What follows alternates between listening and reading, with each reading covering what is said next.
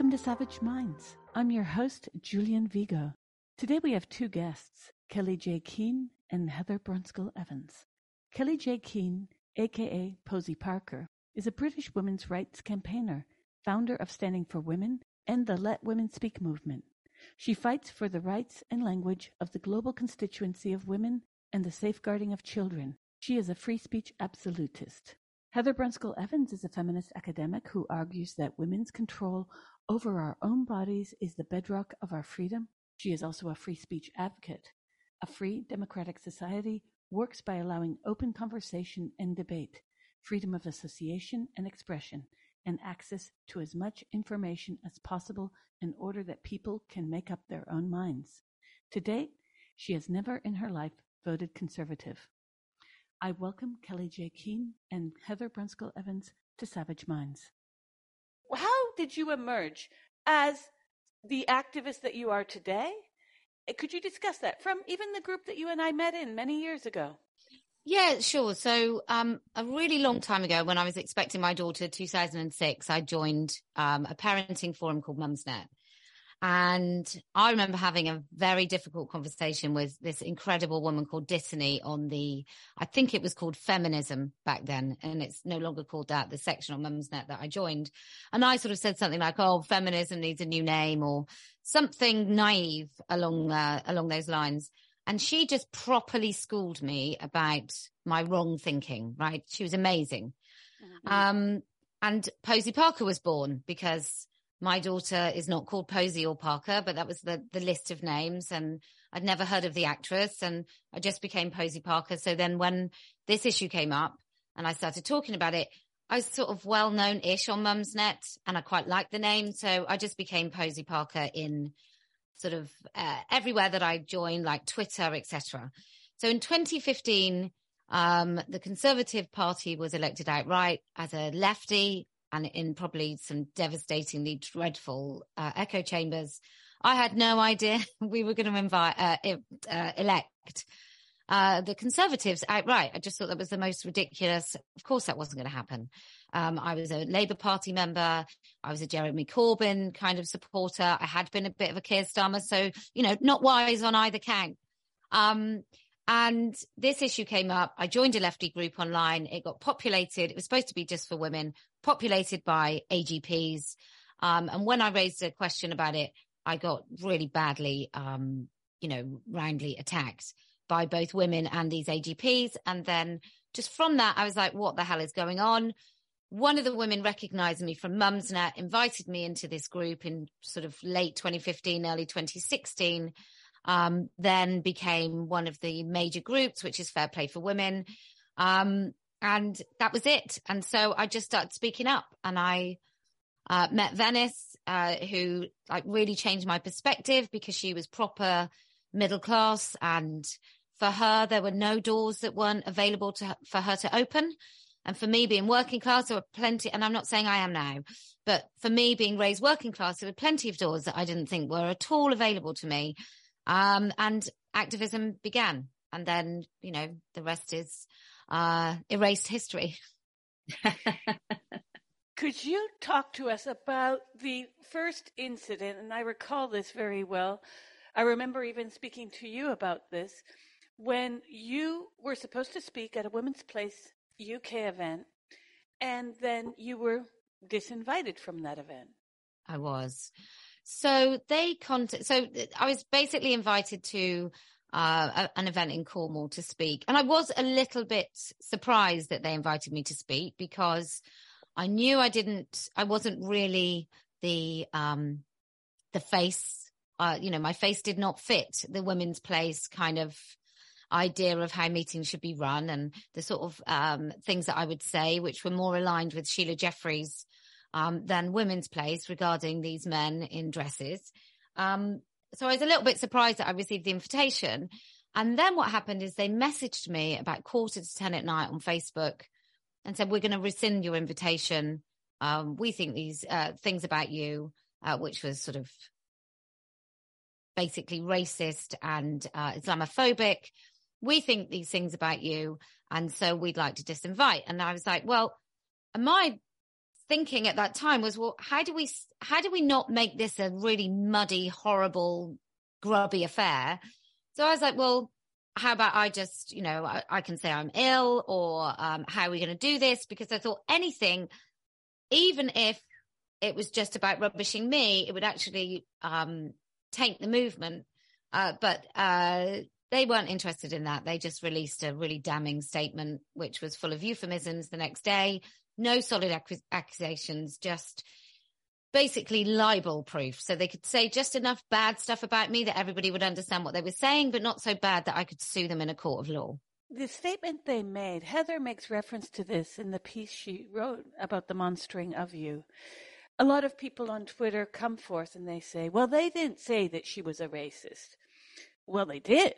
They did it in a very slick language that allows them to say, we literally did not call her a racist. No, they did not say, Kellie-Jay Keen's a racist or Posie Parker's a racist.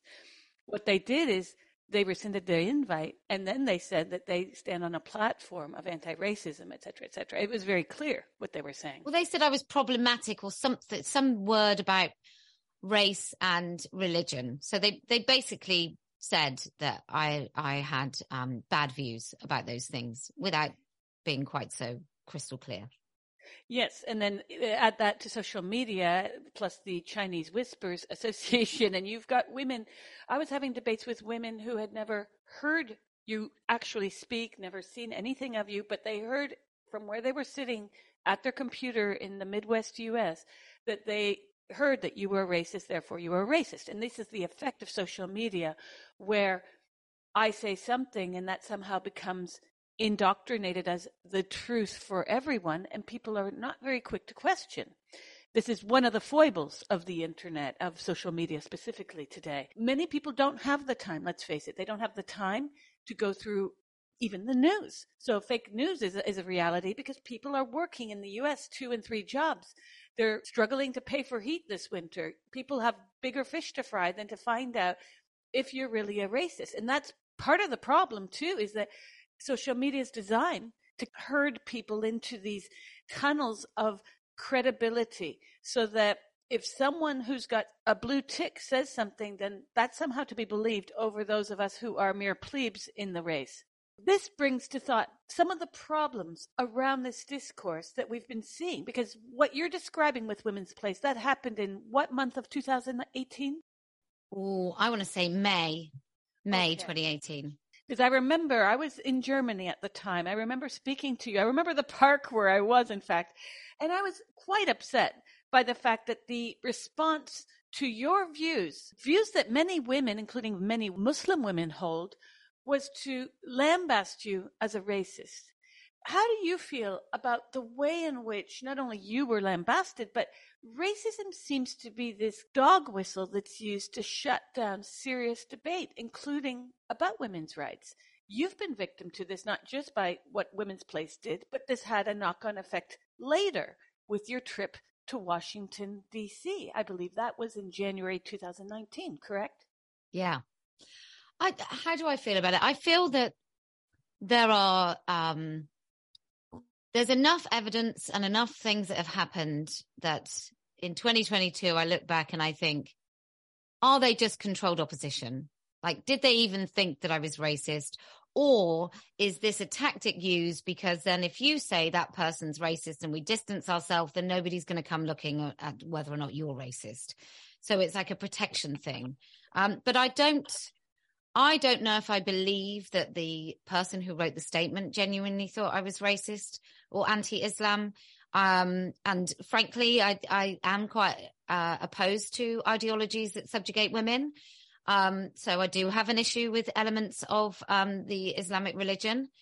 Uh, as well as Catholicism. And it's very weird that actually I'd been tweeting a lot about Catholicism and none of those tweets have been saved because that doesn't help the narrative that I'm just a, uh, anti-Muslim. Um, it's, I, I, was an anti-theist, you know, I, I prided myself being very much aligned with Christopher Hitchens. So, um, yeah, it just, I just think it's quite interesting that uh, they chose to just ignore the criticism I have of all religions and just stuck with Islam.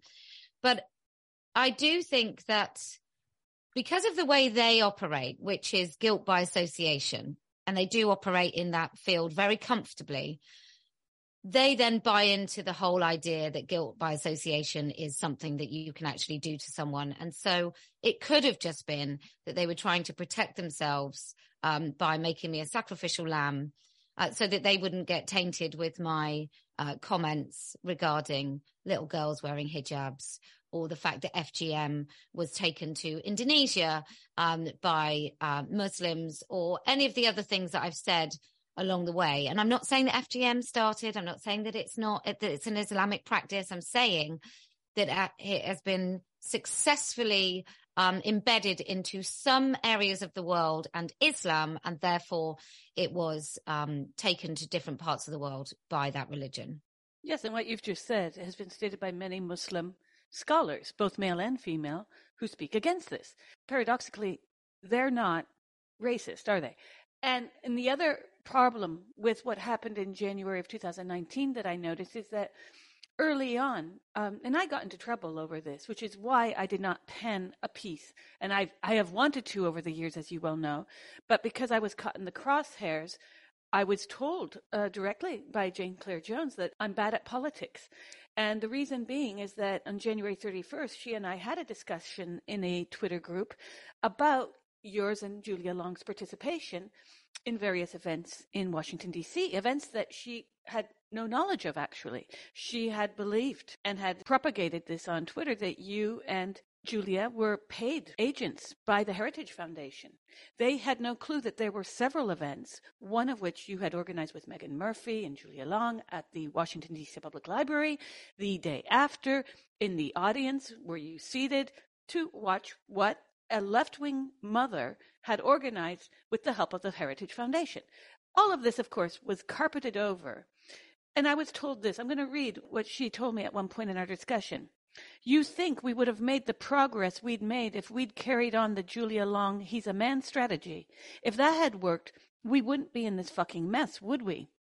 And I responded, who is asking the rest of women what is best when you all make actions, websites, tweets, etc. And of course, we're never consulted, right? I think the reason why we're in this mess is because too many women are saying she, worried about looking mean.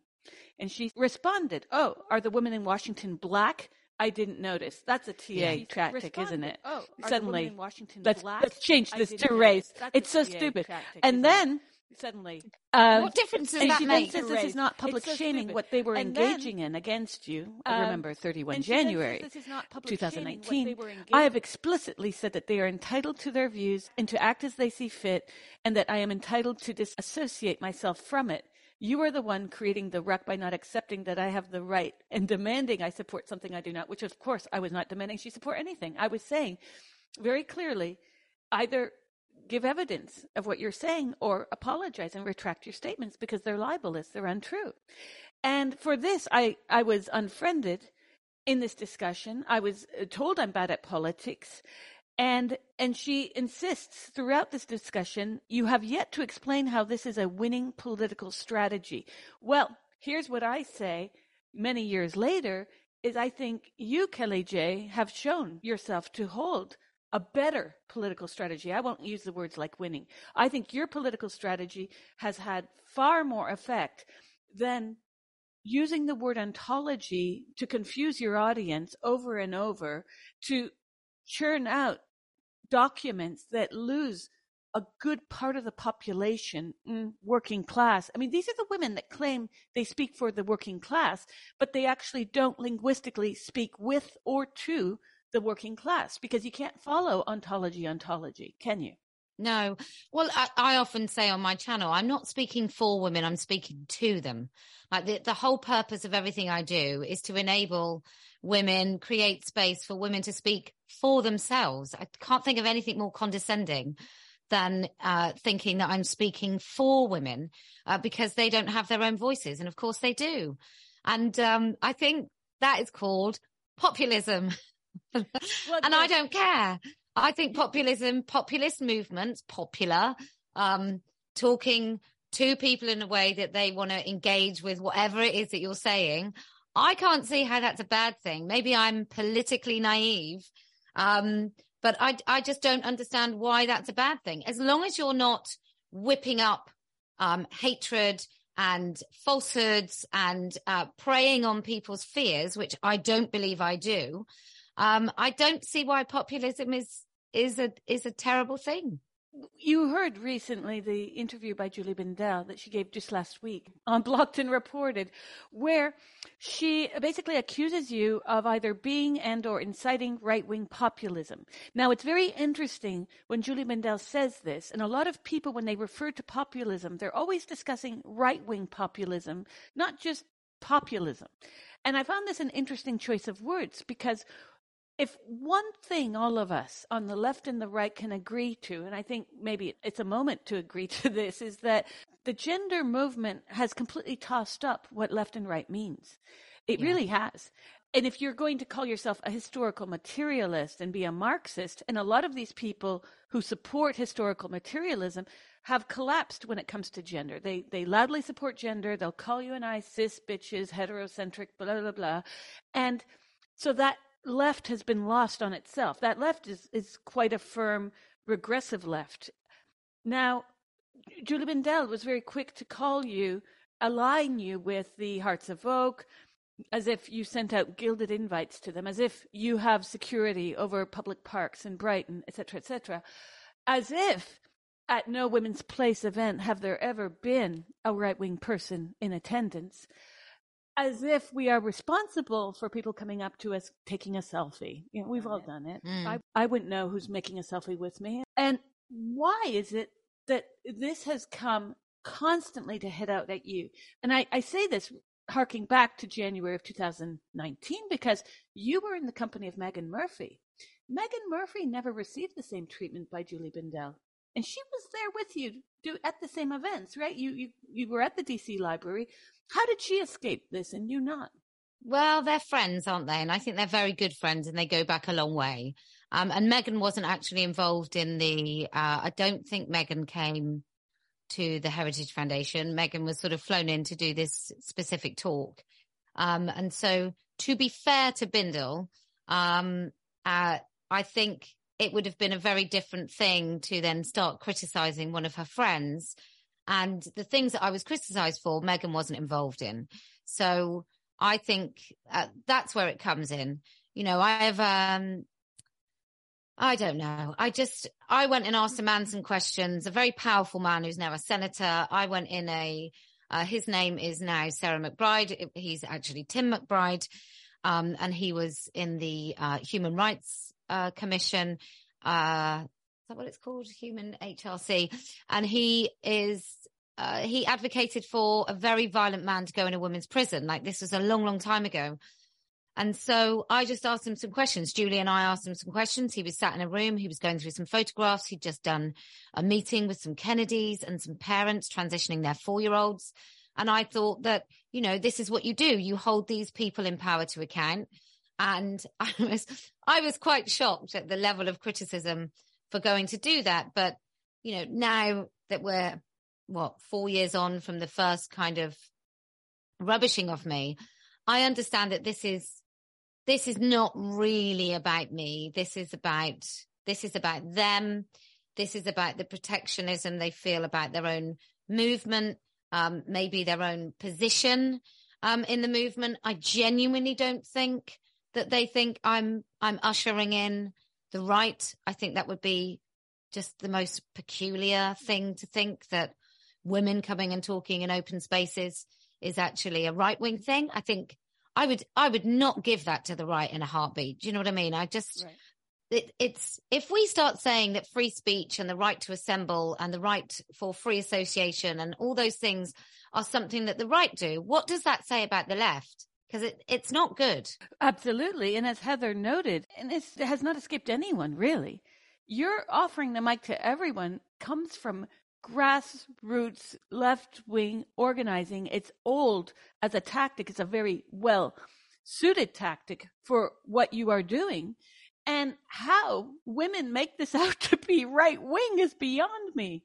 How anyone makes out that you're supposed to be doing, I compare this to the TA saying that we want to do genital checks. Instead of doing genital checks, now these feminists are trying to obligate you to do ID checks in public spaces as if you're supposed to be controlling all the phones that are up filming. How on earth? Look, I'm maybe I have a really um, annoyingly large ego, right? But I think in a conversation where I'm doing most of the talking, I'm not going to be convinced of much. I might change somebody's mind. I mean, it might be that these Hearts of Oak people who are, I'd like to, I'd be very interested to know what anybody means by far right and how this particular group fit into the category of far right. Um, I don't know them from Adam. So when it comes to that, I, I, I find it quite interesting that they're instantly sort of assumed to be far right. And, and, you know, I, I just don't know that they are, but I still don't think that them listening to me speaking is a bad thing. Maybe I am the bridge from which they can go from women hating far right people to actually seeing women as human. Like, why isn't that something that could happen if they're listening to me speak? Like, why would I think that I have anything to lose by anybody listening to me speak? It's insane. It also harkens back to the fact that when Jane Clare Jones wrote me all of these things in January, I kept asking her about where she sees right wing women then. Are right wing women suddenly to be deprived of their rights to a rape free prison space, a rape free domestic shelter space, etc., etc.? I don't understand where the leftism is within any thinking whereby we must be punitive towards those with whom we disagree politically and who draws that line? Jane Clare Jones, Julie Bindel. Julie Bindel and she actually contradict themselves quite a bit on this because, as you noticed in the interview that she gave last week with Katie Herzog, she begins with well, the rupture within feminism within the UK is proof that there are so many people that now we're ready to break up because various voices are divergent and there are so many of us. But that's not the song she sang about you these last years. Let's go back to the fact that we're still waiting for the Tommy Robinson avatar that you allegedly put up, right? Oh, look, I really I actually think if if I'd met Bindel quite a long time ago before she um, decided she really hated me, I actually think we'd probably get on. I think she's funny. I yeah. think she's intelligent. I think the way she talks plainly is really um, enticing to women to find out more about her views. But on this issue of both me and trans, she is just wrong. And it's interesting because she's done so much great work work for women's rights, for exiting, for surrogacy. Yeah and she's funny. I read articles that are just so child hating and I'm cracking up. So I don't, I really like what she's done. This mm. is the issue is how on earth do we square the situation where you are doing work as a, a campaigner for women, a campaigner for children as well. And her entry point with Katie Herzog is everyone's welcome now. We're we're just so big that people are disagreeing. But then throughout the interview, that's shifted towards, and this was the accusation you were handed. It's not only the terms that Heather has noted as well that you know you're called right wing adjacent, or we're called I'm called right wing adjacent. It's the idea that Bindel says that you came into this without any true understanding of feminism or left wing politics. That's what she told Herzog. And I raise my eyebrows at that because I'm thinking, so what? So what? And then she goes on to say that she has worked with people who are religious. She gives the example of the good nuns in Rome who are doing good work on helping prostitutes. Okay. But then she doubles back when she starts talking about your work in the US and that you're aligning with people who are against abortion. But what about those nuns in Rome? It's a bit of tiptoeing through the tulips, if you catch me here. I mean, we can't be purists in this fight. There's always, I have worked, I worked with Ernesto Cardenal in Nicaragua. He's a priest who got the ring taken away by Pope John Paul because he held arms in the fight against the Contras. Now, there are ruptures in the church. There can be ruptures in the church of feminism or in the fact that you, you don't call yourself a feminist. And you probably don't call yourself a feminist because of what you've been through, I imagine. Well, yeah, and I've also taken a bit of a dive into feminism, and I I do find it difficult. I, I understand why, but I do find it difficult the way that mothers are treated, and I think that within the structure of our society, I'm not quite sure how feminism would have achieved what it achieved in the 60s and 70s had it not made um, motherhood uh, somewhat lesser than it actually is. So I get it, but you know, I'm a mother of four children. Uh, my everything I do is through the lens of that relationship, and so I, I just, I just got to a point where a, I couldn't adhere to the principles. Um, and I was taken there very, very quickly by how rubbished I was by feminists saying consistently, you're not a feminist because you can't do that. No feminist would do that. And then I just thought, okay, fine. I won't be a feminist because actually that inhibits what I can say. That inhibits the people I can reach. Um, and so I was, I was just happy to do that. I mean, with Bindel, just to say very quickly, it's a lot more personal uh, she didn't like me a long time ago because I criticized an article she wrote about how women should, about workers, women should get time off for their pets, just like women do for children. And I thought she was so out of touch because I didn't know any worker that wasn't salaried. And even most salaried workers, women, uh, who actually had paid leave for children. It just doesn't happen. You certainly don't get it if you're working in a supermarket. Working class women on sort of below 25,000 or even other women below 40,000, you don't get paid leave when you look after your children. And I said that and she, she called me a boring middle class breeder. So I think, um, I don't know what issue she has with mothers, whether or not there is some sort of you know, amateur psychologist in me says, did she wish she had children? And this is like just a really personal thing for her. Um, I wouldn't like to, I wouldn't like to say, but it, it's her hatred of mothers and motherhood and children in some of her articles is suggests that it's very, very personal for her. But, um, you know, like I say, I really admire her. I think we would get on. Uh, every day of the week, I'd offer her out for a drink uh, just so she can see past all the nasty things that both she said and other people have said about me. So she would maybe have a more accurate idea and understanding of who I am.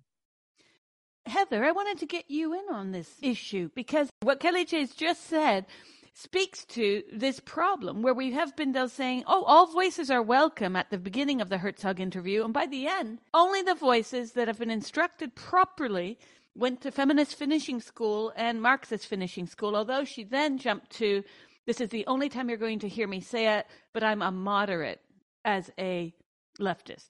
So now, who decides? Because Jane Clare Jones is not a moderate as a leftist. Who decides where that lefty line is that we're allowed to then suddenly be accepted as valid voices?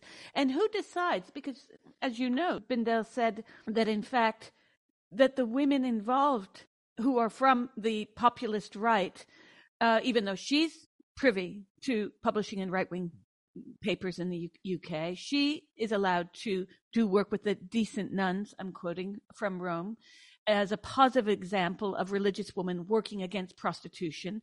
Posie is not allowed to criticize hijab or the obligation of covering girls' heads and faces and that these women had no grounding in feminism is one of the many critiques that she gives, but ironically, she also delves into hyperbole where she says things that aren't even accurate. She says that Donald Trump, uh, the populace right now will say, I'm going to vote for Trump because at least he knows what a woman is. Her counter argument was he's a sexual harasser and he wants women barefoot and pregnant. Well, he is a sexual harasser. I don't think people would deny his history.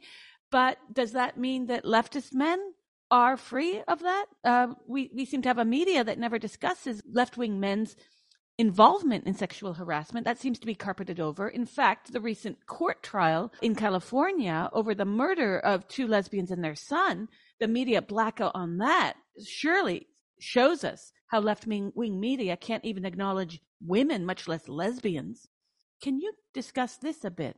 You know, um, I just like to say that so much has been discussed already, and there are so many questions in what you've just asked me, Julian. Um, I hope to address them, but I'd like to just go back a bit, if I may, and talk about the fact that Kellie-Jay and I do know each other. Um, we've um, not only have we sat in various hostelries and had drinks with one another, in the past, but we were also, I think the first time I was really aware of Kellie-Jay was when we were both held hostage by balaclavaed trans activists in, um, in Bristol at, at, at the Jam Jar. Yeah. Um, and, and so we were right at the beginning of this, um, resistance, uh, feminist resistance against, um, gender identity ideology and trans activist politics going back a number of years now. And one thing that struck me about um, Kellie-Jay, and uh, no doubt I'm going to be accused of being a fangirl, which Kellie-Jay knows perfectly well that I'm not. that, that I'm not. We're just, we're just, you know, equals and um, and friendly with one another. Um, so the thing that struck me about Kellie-Jay and has continued to strike me about her is that um, one of the things she said to me, um, she probably has forgotten about this. We were actually in a pub after some event. I can't remember which event it was now. But what she said to me, she said that she felt very bad about Venice Allen and she wanted, and she'd said some not very nice things about Venice Allen. Um, and she wanted to, she made an apology not an apology to me, but she wanted to talk to me about it and put it right. That something had been said by her and she needed to put it right. And um, firstly, I thought that was a really lovely thing to do because very few people um, ever admit that they've been wrong about something. Secondly, it was of importance to me because right at the beginning of this, so I had been um, in the various feminist waves, the second and the third. Now I'm calling this the fourth. Um, it was so appalling that I opted out too. I can tell you all about that, perhaps for another interview, Julian. But so I, I was back now, um, thinking that feminists were, you know, this was such an appalling thing that what was happening, um, with trans, with the transgender stuff, that feminists were, were going to hold my back and that we would hold each other's backs. So I was quite shocked at the moment that Kellie-Jay was talking to me about this, that very recently, or previously to that conversation that she and I had, Kellie-Jay and I had, I had been warned from ever, ever, ever being having anything to do with Venice Allen. And I was so shocked by it and wondered who this monstrous person was that I'm, I must keep away from.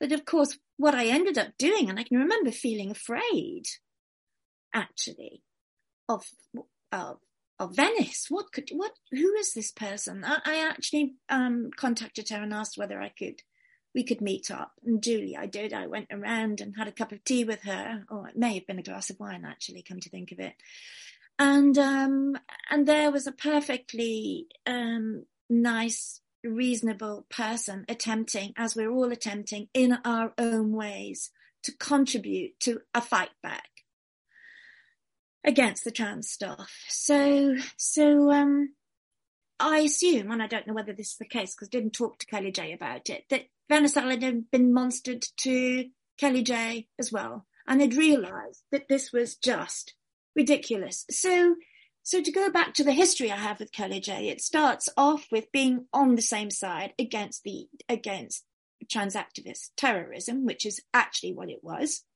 at the Jam Jar event in Bristol and also that we'd been warned against the same person. And in talking to Venice, we realized that she's a human being like us. So these were these were instrumental um, moments, I think. Um, both for, well, certainly for me, they were they were they were significant moments um, on on the journey that I've had with with all of this. So um, so there you go. That's a bit of background history I remember Kellie-Jay when you came in the group and you apologized. Also, you had doubts about Venice Allen and you came in and said I was wrong. I apologize, and I, I had great respect for you because uh, that's something I share with you. I'm a person who's very quick to realize when I've done wrong or judged incorrectly, etc., etc., etc. And um, I remember thinking, "Oh, that's so good." And then you started your own thing, and Venice had also done the Hyde Park Corner event, and it seemed to me as a bystander, because I write about this, but I'm I haven't been doing the activism also because of where I'm geographically located, um, that I saw that the events came very quickly. It was her event, and then Women's Place was formed. There seemed to be no recognition by Women's Place of her work or existence, which I found a bit troubling. I think credit should make us stronger, not weaker, even if we don't agree about every point. And then you came onto the scene and you did some work with Venice, obviously. And somehow this uh, snowballed into you guys are the hugest bigots, racist, right wing nutters. And and this was allowed to stand for some time. But in recent months, this has come to bite the creators of these fictions on their asses. I believe, in fact, that maybe Bindel did the show last week with Katie Herzog in a way to shore up some of the damage because she and others had received some flare back, let's call it that. Uh, I'll give you a few examples for years, Jane Clare Jones has been calling, and as well, uh, Bindel have been calling the men they like she. They call them sister. We've all seen this.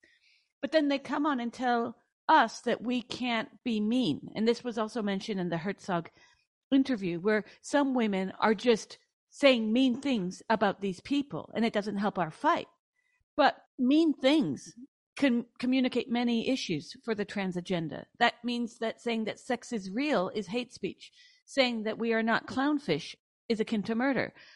That line between what is hurt feelings and simply biological fact has been blurred so much that the likes of Jane Clare Jones and Julie Bindel, and there are others, I don't want to just focus on them, but I have the words in front of me where I'm being told that at least I'm entitled to make a judgment that acting like the caricature of a turf is a fucking liability that hardens public opinions and undoes a lot of work that we have been doing to establish that we are reasonable and we are entitled to distance ourselves from it. That's Jane Clare Jones on January 2019. Now, the question is, both she and Bindel seem to come from this presupposition that goes like this. We're on the right side of history. And if you don't vet your ideas by us and we deem them to be phobic in any way, not only are you making us look bad undoing years of work that we've done, but we're the right side. Like they want to basically set themselves up as being the Politburo of all good feminist thought. And anything you bring to the table has to somehow be approved by this unnamed committee, this unnamed procedure that you're supposed to somehow fly into their acceptance. And I asked her, how does this work? So I'd just like to finish off on something um, about what I experience as Kellie-Jay's reasonableness is actually I was I was looking at, and and the correctness of the position that she's held, um, and the comfort that I feel on on on in, in being part of that. So let me explain. I was looking back at um, a video that or a, uh, uh, YouTube that Kellie-Jay had made about um, Susie Green the other day, and I was about you know her um, relationship with her son, her taking him to be castrated, and her possible psychological um, issues um, around that event and the kinds of negative ways she's brought those psychological issues to create a movement. And I was struck by the by the warmth with which Kellie-Jay actually spoke about Susie Green. It was quite sympathetic. Now, that was vilified at the time as being extremist and so on. But as events have, have panned out recently, it, it was worth paying a visit back again to that YouTube to actually discover that all the things that Kellie-Jay was vilified for, for saying then, people are now saying now is quite sort of commonsensical response to Susie Green. So there's that. The other thing I think is that Kellie-Jay is actually being very reasonable and generous of spirit to Julie Bindel, for example, who has done amazing work for feminism. Thank goodness she has. But the fact is that what is going on is a sort of purist policing of which side you're on, who you align with, who you don't, castigating other people, calling each other out. And I know, I know for myself that I would rather be in a group where we hear each other's views. Sometimes we we disagree with each other, but there is a lack of, but where there is a lack of purity policing. So I, yeah, that's how, that's how I feel about it. I, I just, it's so uncomfortable. It's so uncomfortable to be constantly, constantly judged. Well, it's the goalpost shifting. If there was judgment and then some acknowledgement that, you know what, we've had to think about this. And in fact, it's okay that we all do things differently. I've been saying this from the beginning. I think it's great that you have the nice feminists out there because they're the ones that are going to get people who are afraid to say he, the ones that are afraid to say man because they've been so indoctrinated. You know, I was editing um, the podcast that's going up later today with a, a British activist and businesswoman, Sall Grover. She said something that I really touched base with me. She said, You know what's really frightening about this? These kids are being taught this in school with no historicity. They do not understand that the understanding of sex and male female goes back quite a long way, both in reality and in history. But this notion that we all have a gender has been foisted upon us. And nobody seems to understand that these kids are being instructed that gender is something that you don't have to opt in on, but they're being taught it as if it was always like this.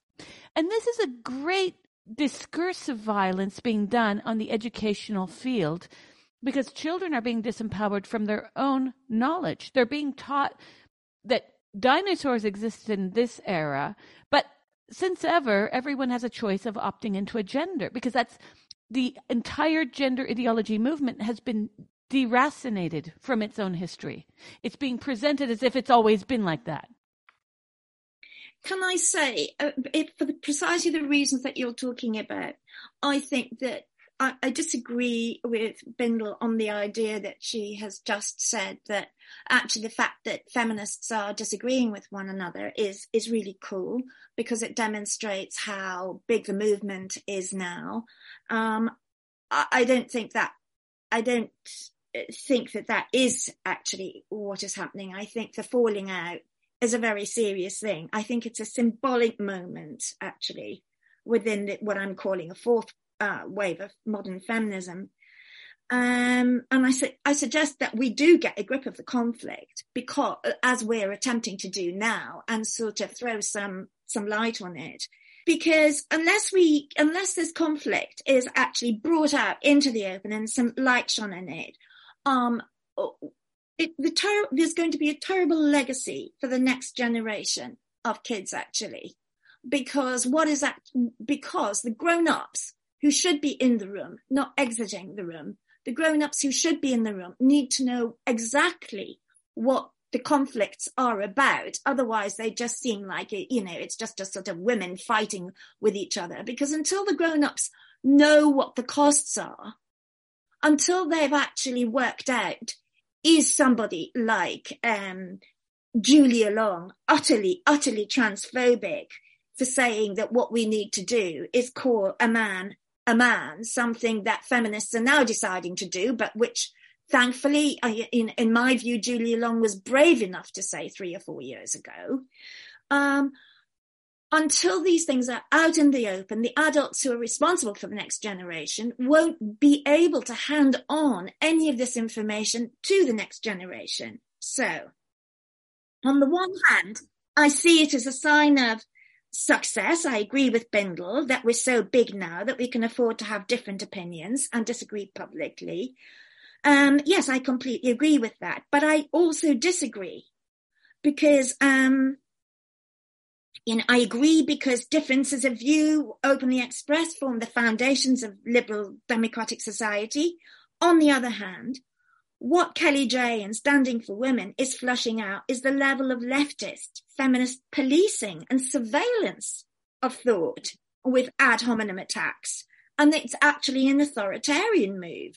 it's not a question of different voices. What the leftist feminists are attempting to do is shut down speech. You know, I'm all for freedom of speech, which includes Kellie-Jay, Julia Long, the, the grassroots movement, which Kellie-Jay is facilitating, um, where women who don't normally have a platform can actually speak out. Now, to frame that as right wing populism and to have dog whistles like it means that we're all allied with, you know, Tommy Robinson, or this makes us anti abortion is so extreme. It's so hyperbolic. It's actually ridiculous. But if people hear that from an authoritative voice like Julie Bindel's, they're going to believe it. So we have to keep talking and fighting back against it all. Let's actually talk with one another. Kellie-Jay has said she's very happy to be sitting on the same platform as Julie Bindel. Why not? Go for it. Why not? You're listening to Savage Minds, and we hope you're enjoying the show. Please consider subscribing. We don't accept any money from corporate or commercial sponsors, and we depend upon listeners and readers just like you. Now, back to our show.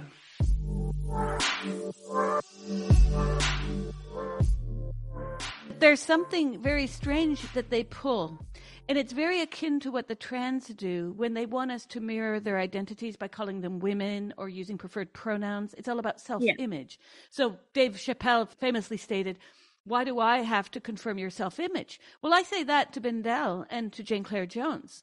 And I have to Jane Clare Jones. Why is it that what Kellie-Jay or Julia Long are doing in DC reflects on you? Why are you now the Politburo that no one voted for, by the way, That to wave your wand and approve or disapprove. I mean, there's an arrogance to what's been going on there for several years.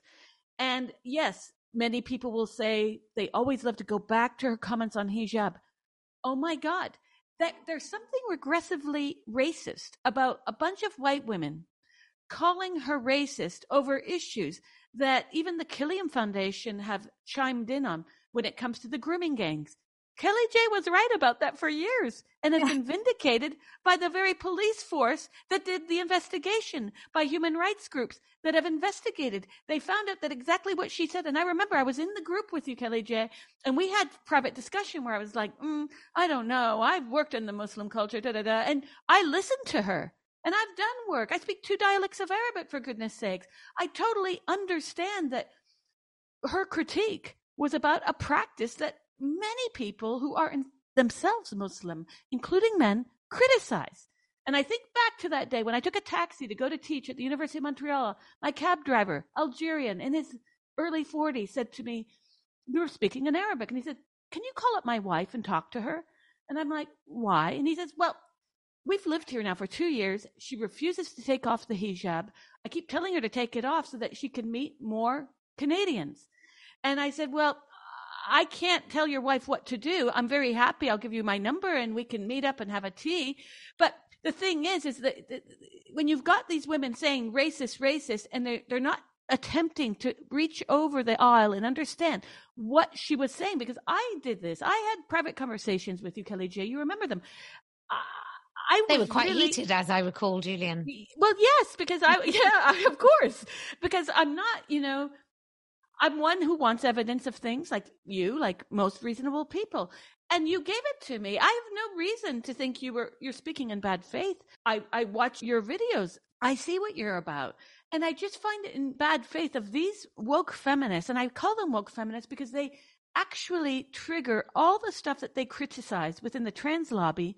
They do it themselves and they're doing it to her. So they say, no, we're not about genital inspections, but they expect Kellie-Jay to run public park inspections. They expect her. They don't know. It's all it's all nonsense, right? They don't expect any of these things. These things are not true. Uh, Judy Bindel doesn't really think that I'm bringing in the rights. It's just a way of. It's just a. It, it sort of reminds me when you're a teenage girl and you have two days off because you're not very well, and you go back to school, and all your friends have moved have moved on, right? And they've all said horrible things about you while you've been away. And then it's all a little bit awkward for a couple of hours because they understand what they've all been saying about you. I, I think this is really schoolgirl or female behavior, um, where they're in a group together and they're all winding each other up. Um, but I don't, I genuinely don't believe, uh, based upon the fact that they don't ever produce any evidence beyond silly things, I don't believe they, they actually think these things about me. I think it's convenient to think these things about me and say these things about me and focus on uh, a, a, threat that isn't there.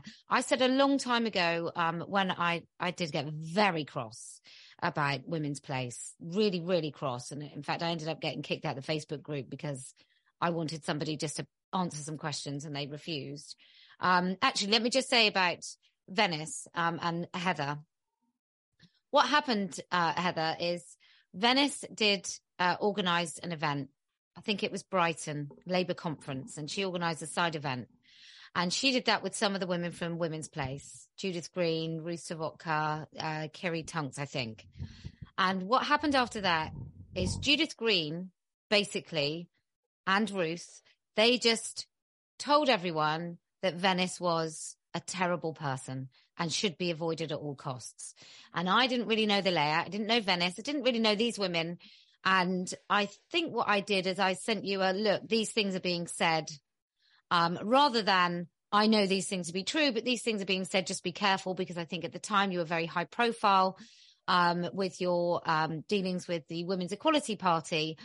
And then what I actually found out is Venice was absolutely lovely and had, um, the landscape of what she felt she could achieve and could be done was very different to mine. And I'm ever so grateful that I met her really, really early on. And obviously Julia Long, um, and you, Julian, and Sheila Jeffreys, and women that really gave me a very firm grounding in what was happening and what we might have to do to stop it. so, what had actually happened to Venice is, um, and I've seen the text messages. In fact, I had them for a long time and now I don't is Judith Green had asked a mutual friend of Venice and her to go and disseminate information into women's groups saying that Venice was awful. And she basically said to this woman, Venice will look like SHIT and you will come up smelling of roses. So I've seen that text message. So that's what happened. So I, I feel, um, I don't like being used to spread falsehoods. I don't, I don't normally, um, I quite like gossiping, but I don't normally try and trash somebody's reputation. And so I felt really terrible about any dealings I had with that particular episode and learned a very, very good lesson from it, which is unless you have met someone and they have done something to you, which is tangible, uh, you really need to steer clear of uh, repeating any of these malicious, nasty uh, rumors. But um, yeah, I, I, just don't believe that what I, I don't believe that anything that they say is really strongly very attached to me at all. I I really do think it goes back to them and how they feel about their stuff. Maybe they don't like it that I've never used preferred pronouns, um, which I will forever be in debt to Julia Long. Um, maybe that's what it is. I mean, clearly I don't look uh, like a feminist in any way, shape, or form. Um, stayed at home with my kids, did all the things that you're not supposed to do, and be able to have a reasonable, rational, relatively informed point of view. So, you know, I mean, that's part of my appeal, I guess, that I look like I'm going to be submissive and I'm anything but. Can I just say that one of the things that's been said recently is that people who would call um, feminists, the head girls, the gatekeepers, are part of the populist right. Um, they're actually what's wrong with these people who Kellie-Jay facilitates, whose voice Kellie-Jay facilitates, is that they're gender conforming and they're part of the far right because they they you know agree with women's traditional roles dependent on women's biology, etc., etc. So, I mean, firstly, the interesting thing about that is the people who, the women who called, used the head girls metaphor, well, actually, it was a black woman and a lesbian woman. that that that is that is actually the reality of it. But also, there is absolutely nothing gender conforming about facilitating women's voices in order that they can speak out. So to get back to what you were saying, Kellie-Jay, I suppose what is irritating is that in one sense, you know, to say you, you have four children, you've stayed at home, um, as I did, by the way. I also have four children and stayed at home when they were little. Um, is is sort of gender conf- is gender conforming, but you're confounding that gender um, conformity if if it is gender conforming to actually stay at home, which is a, a with one small children, that's a, another moot point. We can discuss it another time. Um, is that actually you're confounding this? You're speaking out. You're going off and spending weeks in America doing your own thing. You know, presumably your partner is very happy to facilitate your agency and your voice in all of this. And, and so the ridiculousness that women who are enabled by standing for women are supportive of gender conformity. Is just it, it, drives me mad because of its irrationality actually. And i want to come back this thing the thing of irrationality drives me more mad than anything else. So if we get back to a woman's place uk and i'd like to just um, bring this up we don't have to stay with this is that um you know gender criticism is based on the idea that one's culture or or society or religion shapes how we experience or perform gender. That's the whole point of this, that sex is a biological phenomenon, it has consequences, but gender is socially constructed. This is a mantra that keeps being spilled out over and over again. When J used that in relation to a particular um, Islamic culture and a particular one in in in um, with with the grooming gangs. This was seen as the most terrible heresy. So the idea of racism was brought in then to to to confound her, to malign her, to to um, to actually call her out and and create, you know, it was very serious actually. It was like creating a gang against Kellie-Jay. But all she was doing, and this is where the illogical illogicality comes into it, all she was doing was using exactly the same theoretical starting point as gender critical feminism. So gender critical feminism needs to get a grip of all the contradictions that are going on inside it at the moment, which gets me back to my original point, I think, or one of my original points, that unless it, we all get to grips with it, speak out about it, listen to one another and our disagreements and stop shutting other women down, including the grassroots fem, fem, um, women that leftist feminists are supposed to represent, although I, I don't think they do. I think they're part of the general left wing identity politics uh, movement that's going on. It's very little to distinguish between the two of them. Um, so uh, unless we get all of this out onto the table, what will happen is people are fundamentally misunderstanding what the disagreements are. We live in a liberal democracy. Let's let's try and uphold that and talk, listen to each other, and stop trying to shut down free assembly between people of people meeting in the park and having their say. It's so authoritarian, it actually beggars belief to me. It beggars belief. Well, after your Brighton event, I just want to read quickly what Jane Clare Jones wrote because this this blew my mind. What is absolutely clear to me is that this is now a movement in which some women are not allowed to say what they believe, define their own political principles, or make certain political critiques. That's not a movement I want to be part of. That's all I have to say. Of course, it's never what she has to say because then Kara Dansky asks her. This was on 20 September of this year. By this movement, I assume you mean feminism. If that's right, I have to wonder which women are not allowed to say what they believe, etc. Who in the movement decides who is allowed to speak? I see plenty of women feeling free to say all sorts of things. Kara, Jane writes, This is about the mode of response when some feminists articulate concerns about extreme right wing alliances or groups attaching themselves to gender critical work or events. Hopefully, we will get a chance to model how to actually dialogue about such issues in Wales. I'm left with question marks when I read this because she's angry about the reception you received in Brighton, and that's suddenly cast as women are not allowed to say what they think when she was the one telling me January of 2019 that you guys should not be allowed to speak. Now, this is a paradox because the point of us having, as Heather just said, living in a liberal democracy is that we can speak. If we're not advocating to go out and eradicate from the face of the earth this group or that person, I don't see where dialogue in group meetings and you're giving the mic to women because this is the quote of the day. I got this email the other uh, week or two ago after I was poking my finger in this issue on Twitter. I was written from one woman who I will not name. I was drawn to Kellie-Jay Keen because she doesn't expect me to listen to a lecture about the patriarchy before getting to the nuts and bolts. She doesn't give a fuck what my personal politics are with this issue.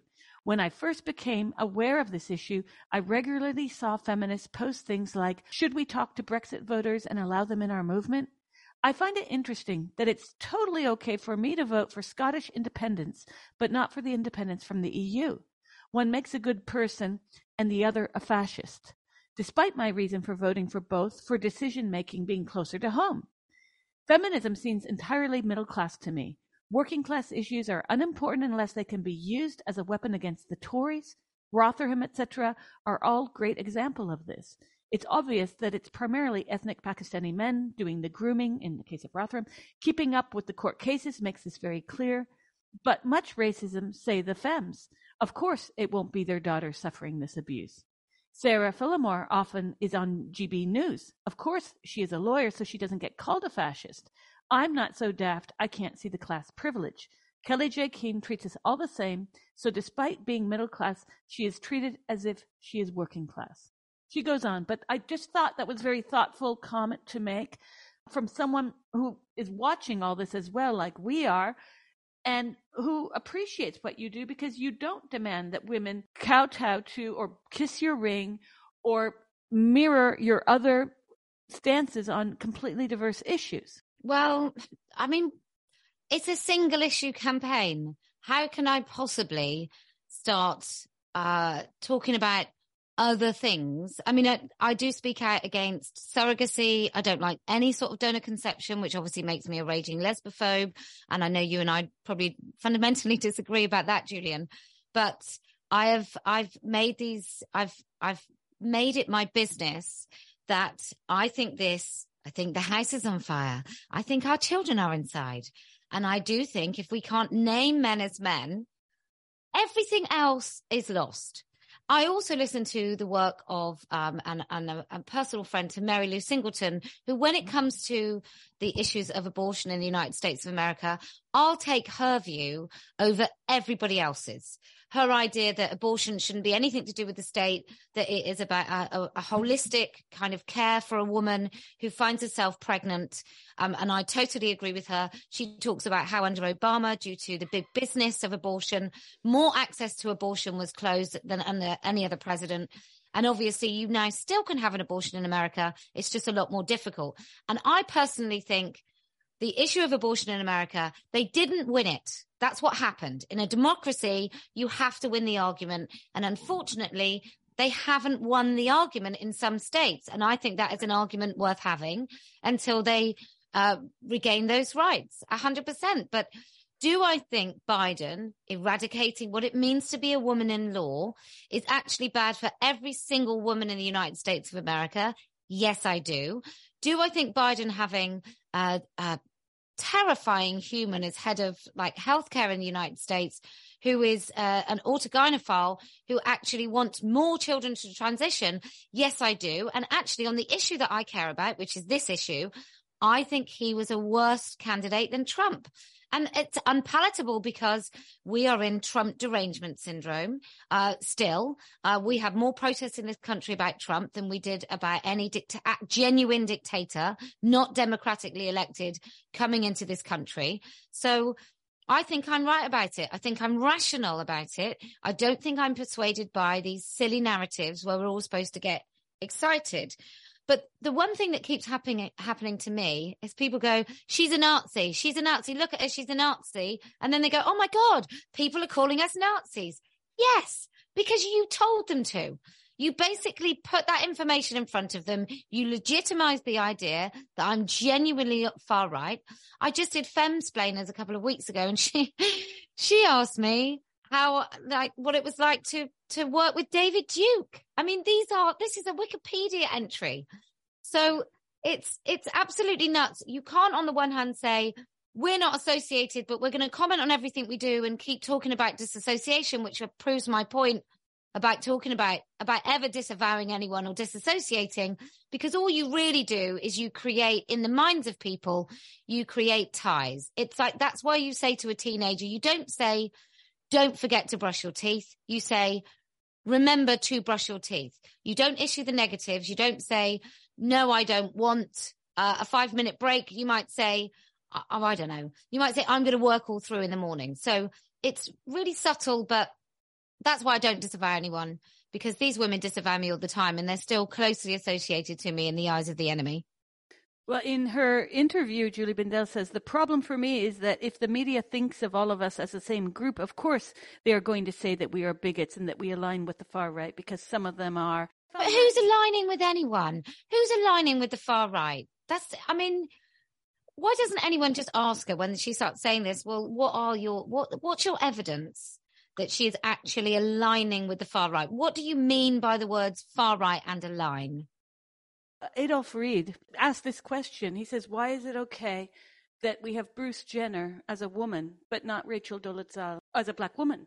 I would ask the same thing of these feminists. Why is it okay that you publish in right wing papers that you say a man in a dress assaulted me, but then suddenly you're the bad person or Julia Long's the bad person for saying man? And it's pick and choose. It's a very cherry picked narrative that we're getting. So they decide when man is useful and they decide when, what was uh, Julie Bindel called one of these men? Uh, sister. I remember that tweet. So when are they? Miranda Yardley. And I know Miranda. I've had tea with Miranda on two different occasions, I believe. We even had breakfast together. Um, he's lovely. But since when do we get that you're killing us with pronouns, incorrect pronouns, launched at us by the very feminists who themselves decide to use the wrong pronouns when it suits them. And Heather, you note this. I think that I think one of the things that that again drives me to distraction is a lack of ability to define what the far right is. It's such a nebulous concept. It's thrown out as a slur. Basically, it is a slur. And the irony for me is that it's the very same slur that is thrown at us by trans rights activists. So within feminism, there are some people saying exactly the same things as the trans rights activists. So where do we go from here? And there's sort of, um, when I wrote the article, when I saw a pylon that was actually happening to Kellie-Jay, um, which was appalling to me, I was hoping to draw attention to the fact that the left is currently behaving like the feminist caricature of the far right. Um, apart from the issue of abortion, which um, the left does support, but I think it was Andrea Dworkin who said, um, as well as other feminists, uh, who points out that leftist men do support abortion because it's in their own interests to do, to do so. Um, the left is absolutely policing women, what we can say, the language we can use about our bodies, suppressing grassroots movements. Um, um, for example, of women speaking out and objecting. So the left is suffused with identity politics. Um, and, and as I've said earlier, as a consequence, it's abandoning the ordinary person, which is supposed to be its constituency. So, you know, the left watch balaclavaed men um, terrorizing women, threatening violence, and they're standing by, absolute cowards. Um, this is the current left that we're dealing with. Um, it's suffused with the politics of identity and it's running scared of a trans lobby. And just because the trans lobby shout transphobia, everybody goes into a quaking, you know, quivering ma- mess. Um, and this is endorsed by our progressive politicians, media outlets, spokespeople, and so on. Why? So it, it's the, it's the, when feminists shout, you're associating with the far right, it actually sounds like, you know, the reality is it's the left which should be castigated.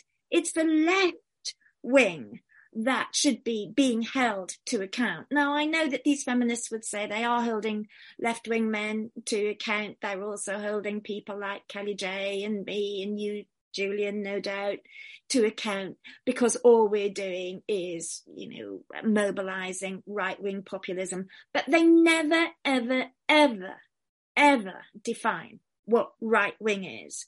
So, you know, when I wrote the article asking the question, rhetorical question, what do they mean by the far right? I actually got masses of, you know, um, tweets and DMs explaining to me what the far right is, as if I'd not, as if I was too stupid to know that there is such a thing as patriarchy, that I'd know, as if I didn't know the history of the control of women's bodies that has gone on but you know, the, my point is, it's the left that is doing this at the moment. I actually don't have any perception that the right is doing this. So the right, I'm, I, I, I have no idea what, what, Tommy Robinson actually thinks. I've never met him. He's an irrelevancy in British culture. Actually, he's constantly brought up. So people, you know, who don't live in England or in Britain will think of him as this very significant figure because he keeps being brought up all the time. Tommy Robinson, Tommy Robinson. Nobody cares. Nobody knows who this man is. So the ordinary, what I'm calling conservative man or woman, I find that I can have reasonable conversations with. We'll disagree over various things. And it's respectful. It's not this actual authoritarian shutting down of what I can say. So my experience, I think that Kellie-Jay is very decent about this actually. My own experience of being shut down, of being told I can't say this, I can't do that, is is is a, a feeling of um you know, not a part, absolute frustration. I agree with Kellie-Jay that we you know one comes to realize this isn't a personal thing although it feels very personal when somebody's trying to gag you, um, it's not a personal thing because, and it's been an interesting opportunity for me to realize I've learned all sorts of things about the left, about political movements, about the way that feminists are not a solidar a, a, a, movement with great solidarity in it. I'm sorry to say that for people who are coming into feminism now, who are actually their consciousness is being raised as much by Kellie-Jay, if not more, by um, academic feminists like myself and others. Um, um, and of course, there's this hope that feminism is this, you know, standing on the shoulders of other feminists, sisterhood, solidarity. We will hold your back. I'm afraid it, it, it isn't like it isn't like that at all. It's been I knew that years ago.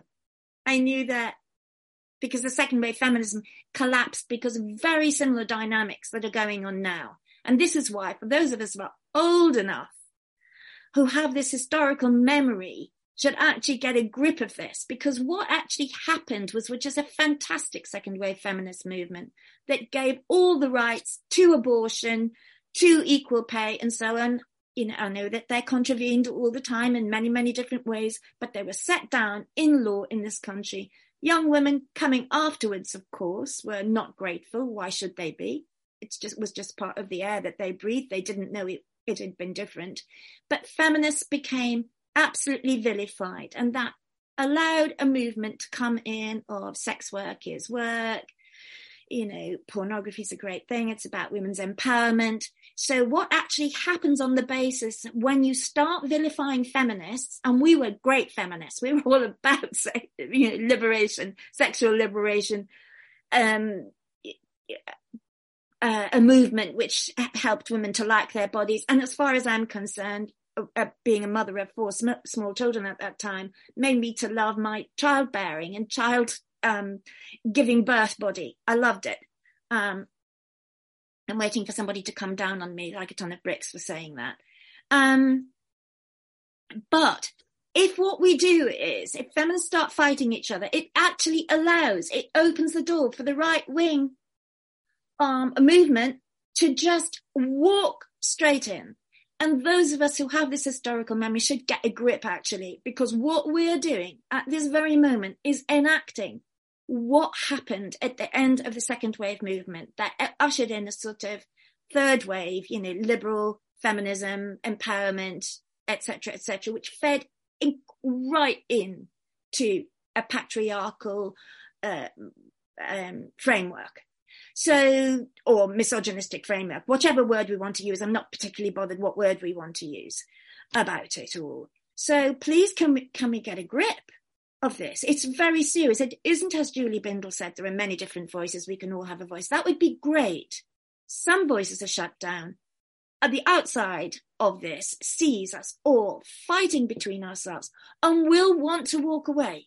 Women who are their consciousness is being raised at the moment will eventually walk away because it gets too painful, too fraught, too horrible to be part of it. And then it dissipates, and that will be the end of our, our movement. Hopefully, we'll have had sufficient guts, women will have had sufficient guts to have turned the tide back against this tsunami coming over the top of us at the moment, including the house is burning with our children in it, but also the house is burning with men in women's prisons, with men in women's sports. So we, you know, it, it's not a single issue campaign. It's just the particular way that misogyny is, uh, you know, is taking a particular form at the moment in the in the 21st century but of course, it's clearly connected up with all the different ways historically that misogyny has ever been expressed.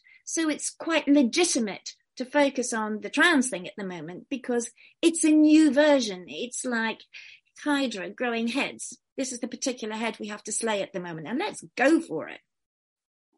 My part of the problem in people coming to terms with the fact that they judged incorrectly about Kellie-Jay, for instance, mm-hmm. not only be the years of monstering, but also the fact that it's very hard for people to let go of their Twitter heroes. Yeah. In the sense of we're all flawed. We've all said things that we had to walk back or apologize for. Yeah. I don't mean just within this movement. I'm thinking of in our lives as individuals. Yeah. And I'm wondering why the same people that follow these women then understand that Julie Bindel said some really great things in this interview. And I loved it when she said when the LGB became really weird. You know, I, I laughed out loud when she said that yeah. because I was thinking, well, she, she can be monstered for saying that. Now you're calling trans people really weird. Well, she was obviously referring to a lot more than that. Yeah. The pedophilization of our community, if I can call it. I said, you know, my community in a podcast recently, I meant to put air quotes around that uh, because I also have issues with the quote unquote gay community and what that means for me. And she raised some great points about how the L and the G were being glommed together yeah, in the yeah, 80s. Yeah.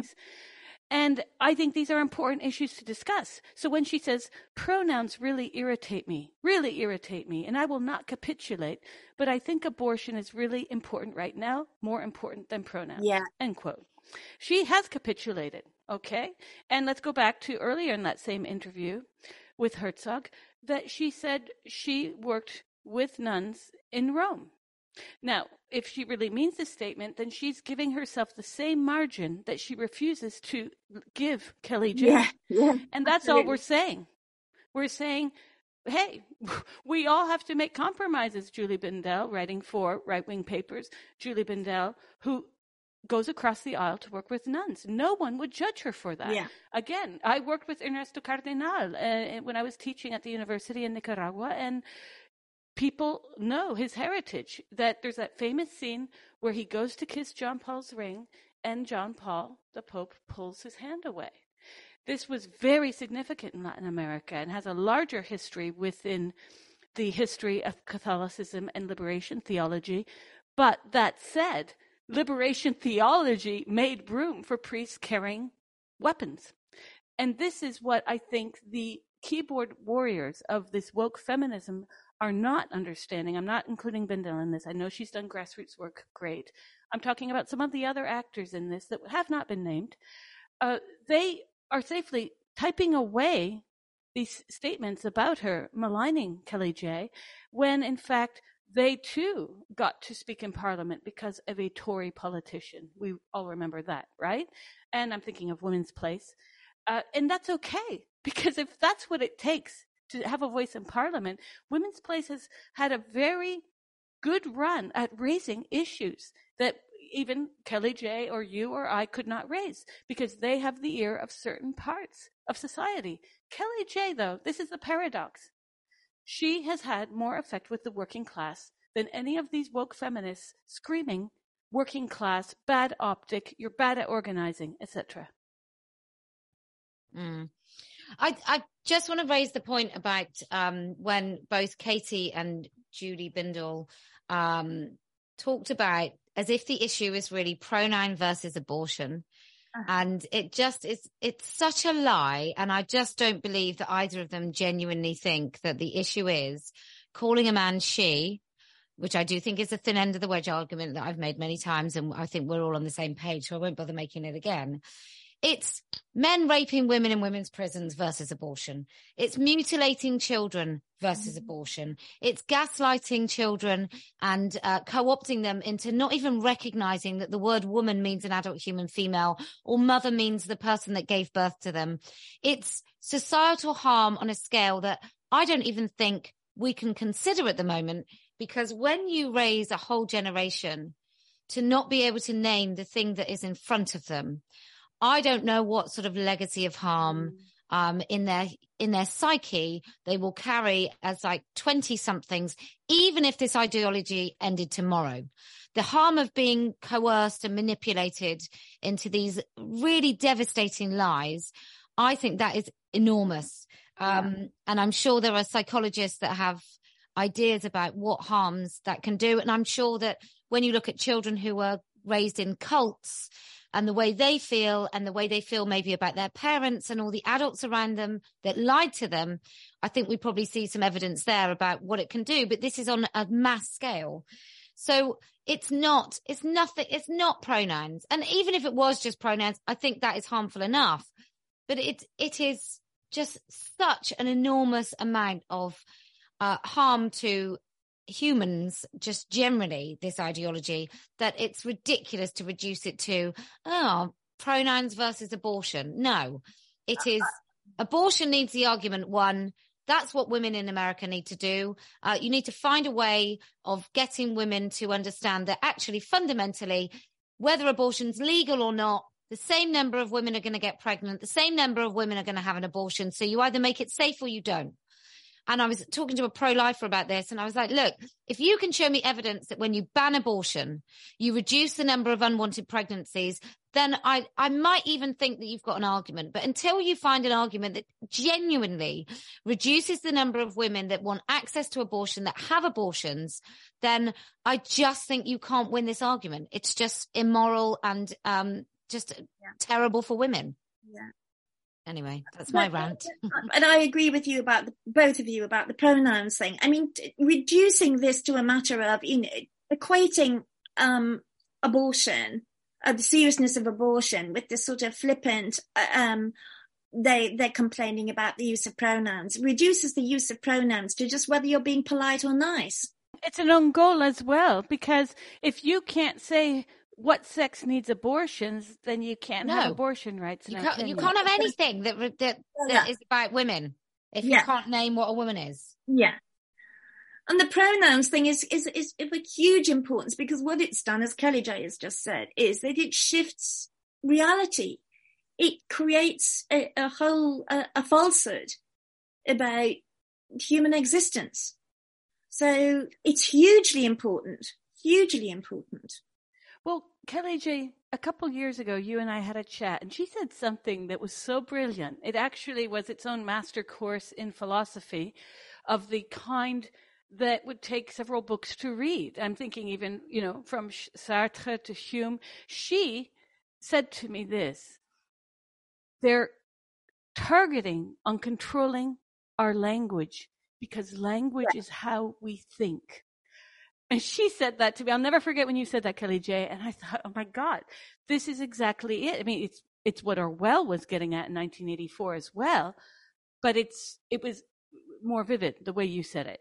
And I think that we really do need to understand this is about controlling our thoughts. Mm-hmm. Yeah. I don't think I'm original in that thought. I, I can't, I, I I'm pretty sure that's been, been said on numerous occasions in, in lots of different ways. I, you know, it's, it's it does really change it does really change when somebody when somebody asks me the question yeah but why can't a trans woman use a woman's toilet? I just think that in itself is is exactly why why we shouldn't use any female language remotely from any men because uh, you know i'm i know i'm preaching to the converted here but for people that are listening once you use female language. And I, I, I, let me just digress a minute. I listened to a program. I can't find it anymore, but it was about a man that had made millions. He was a consultant and all he did, he would go into companies and he would change the way they sent emails. And so he just said, if you use we instead of I, then you look like you're senior and you're in charge. So if you say to a subordinate, look, we, when you're talking about your company or yourself, we do it this way, that is a definite position of power. Whereas people who are subordinate say, I, I am going to do this. Like they don't talk in we.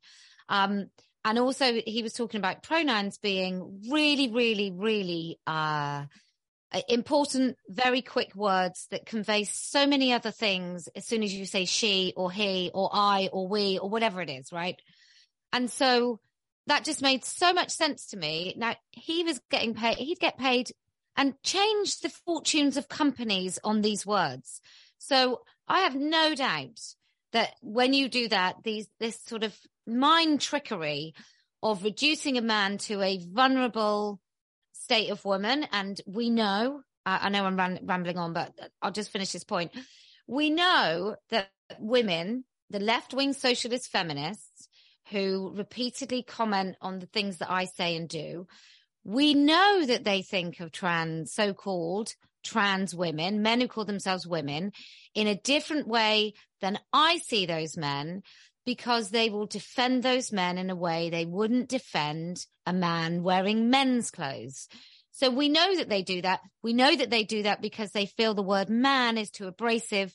And so they will use words like male bodied, person with a male body, a person born male, as opposed to just calling that person a male, a, a man. And so I think that somewhat plays into why they don't like me very much because uh, they're trying to play this middle road game, which doesn't exist. You either give up some of our rights or you don't. There's no middle road. There's no step back. There's no compromise that doesn't cost women and children. So I think maybe that plays into why they don't particularly like me very much because I will just, I have just been consistent for the last, I don't know, seven years. You have. And I'm very impressed by the fact that you have been able to more recently in the States, you brought what Bindel views to be a controversial situations. Um, how, again, I don't like to victim blame, she says, well, guess what?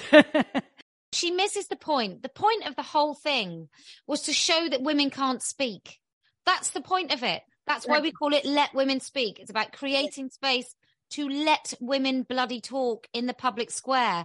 And the fact that they can't is the whole point of this. Just like how short sighted can you, oh, put them in harm? No, what we're doing is we're making a documentary and we're going to show the American public in a way that they've never been shown before that this is the cost that women are bearing for this damn ideology.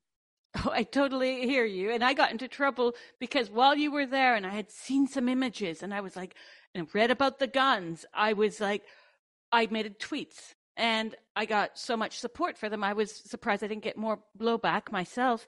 But I said this is very indirectly linked to the women who set the stage for this. And a few people, how can you say that you're blaming women for male violence? I said, first, let's be clear. This isn't just male violence. This whole movement has been brought on largely by women. So that's the elephant in the room no one wants to discuss. Secondly, let's discuss the fact that she is being called a racist and Nazi because this is parroting what women in the UK started. I'm sorry. It's it's a no-brainer. We can't say they just magically made this up. They have a precedent and because I how do I know the precedent? Because they named the precedent. They themselves say. So if you're following the narrative from the outside and I am very much on the outside. I don't give a hoot if my name comes up in storybooks about this movement. I really don't. I want this nightmare to end. I actually want to have discussions with Kellie-Jay and Heather about how to feed roses or something. I've never grown roses, but that's an example I'll throw out there. I want to talk about something stupid or something real about mm, the fact that as much as we might love to hate on Trump, uh, that he is the one president in my lifetime who was in the least amount of conflict, started the fewest, etc. Now, this is something the left doesn't want to discuss, but I would like to have those discussions instead of this stupid stuff mm-hmm. that's going on. What say you, Heather? yeah, absolutely. I agree. But this all raises one point, and this is a point I'd like for us to maybe end on. Can right wing women be feminists? No, they know what's good for them.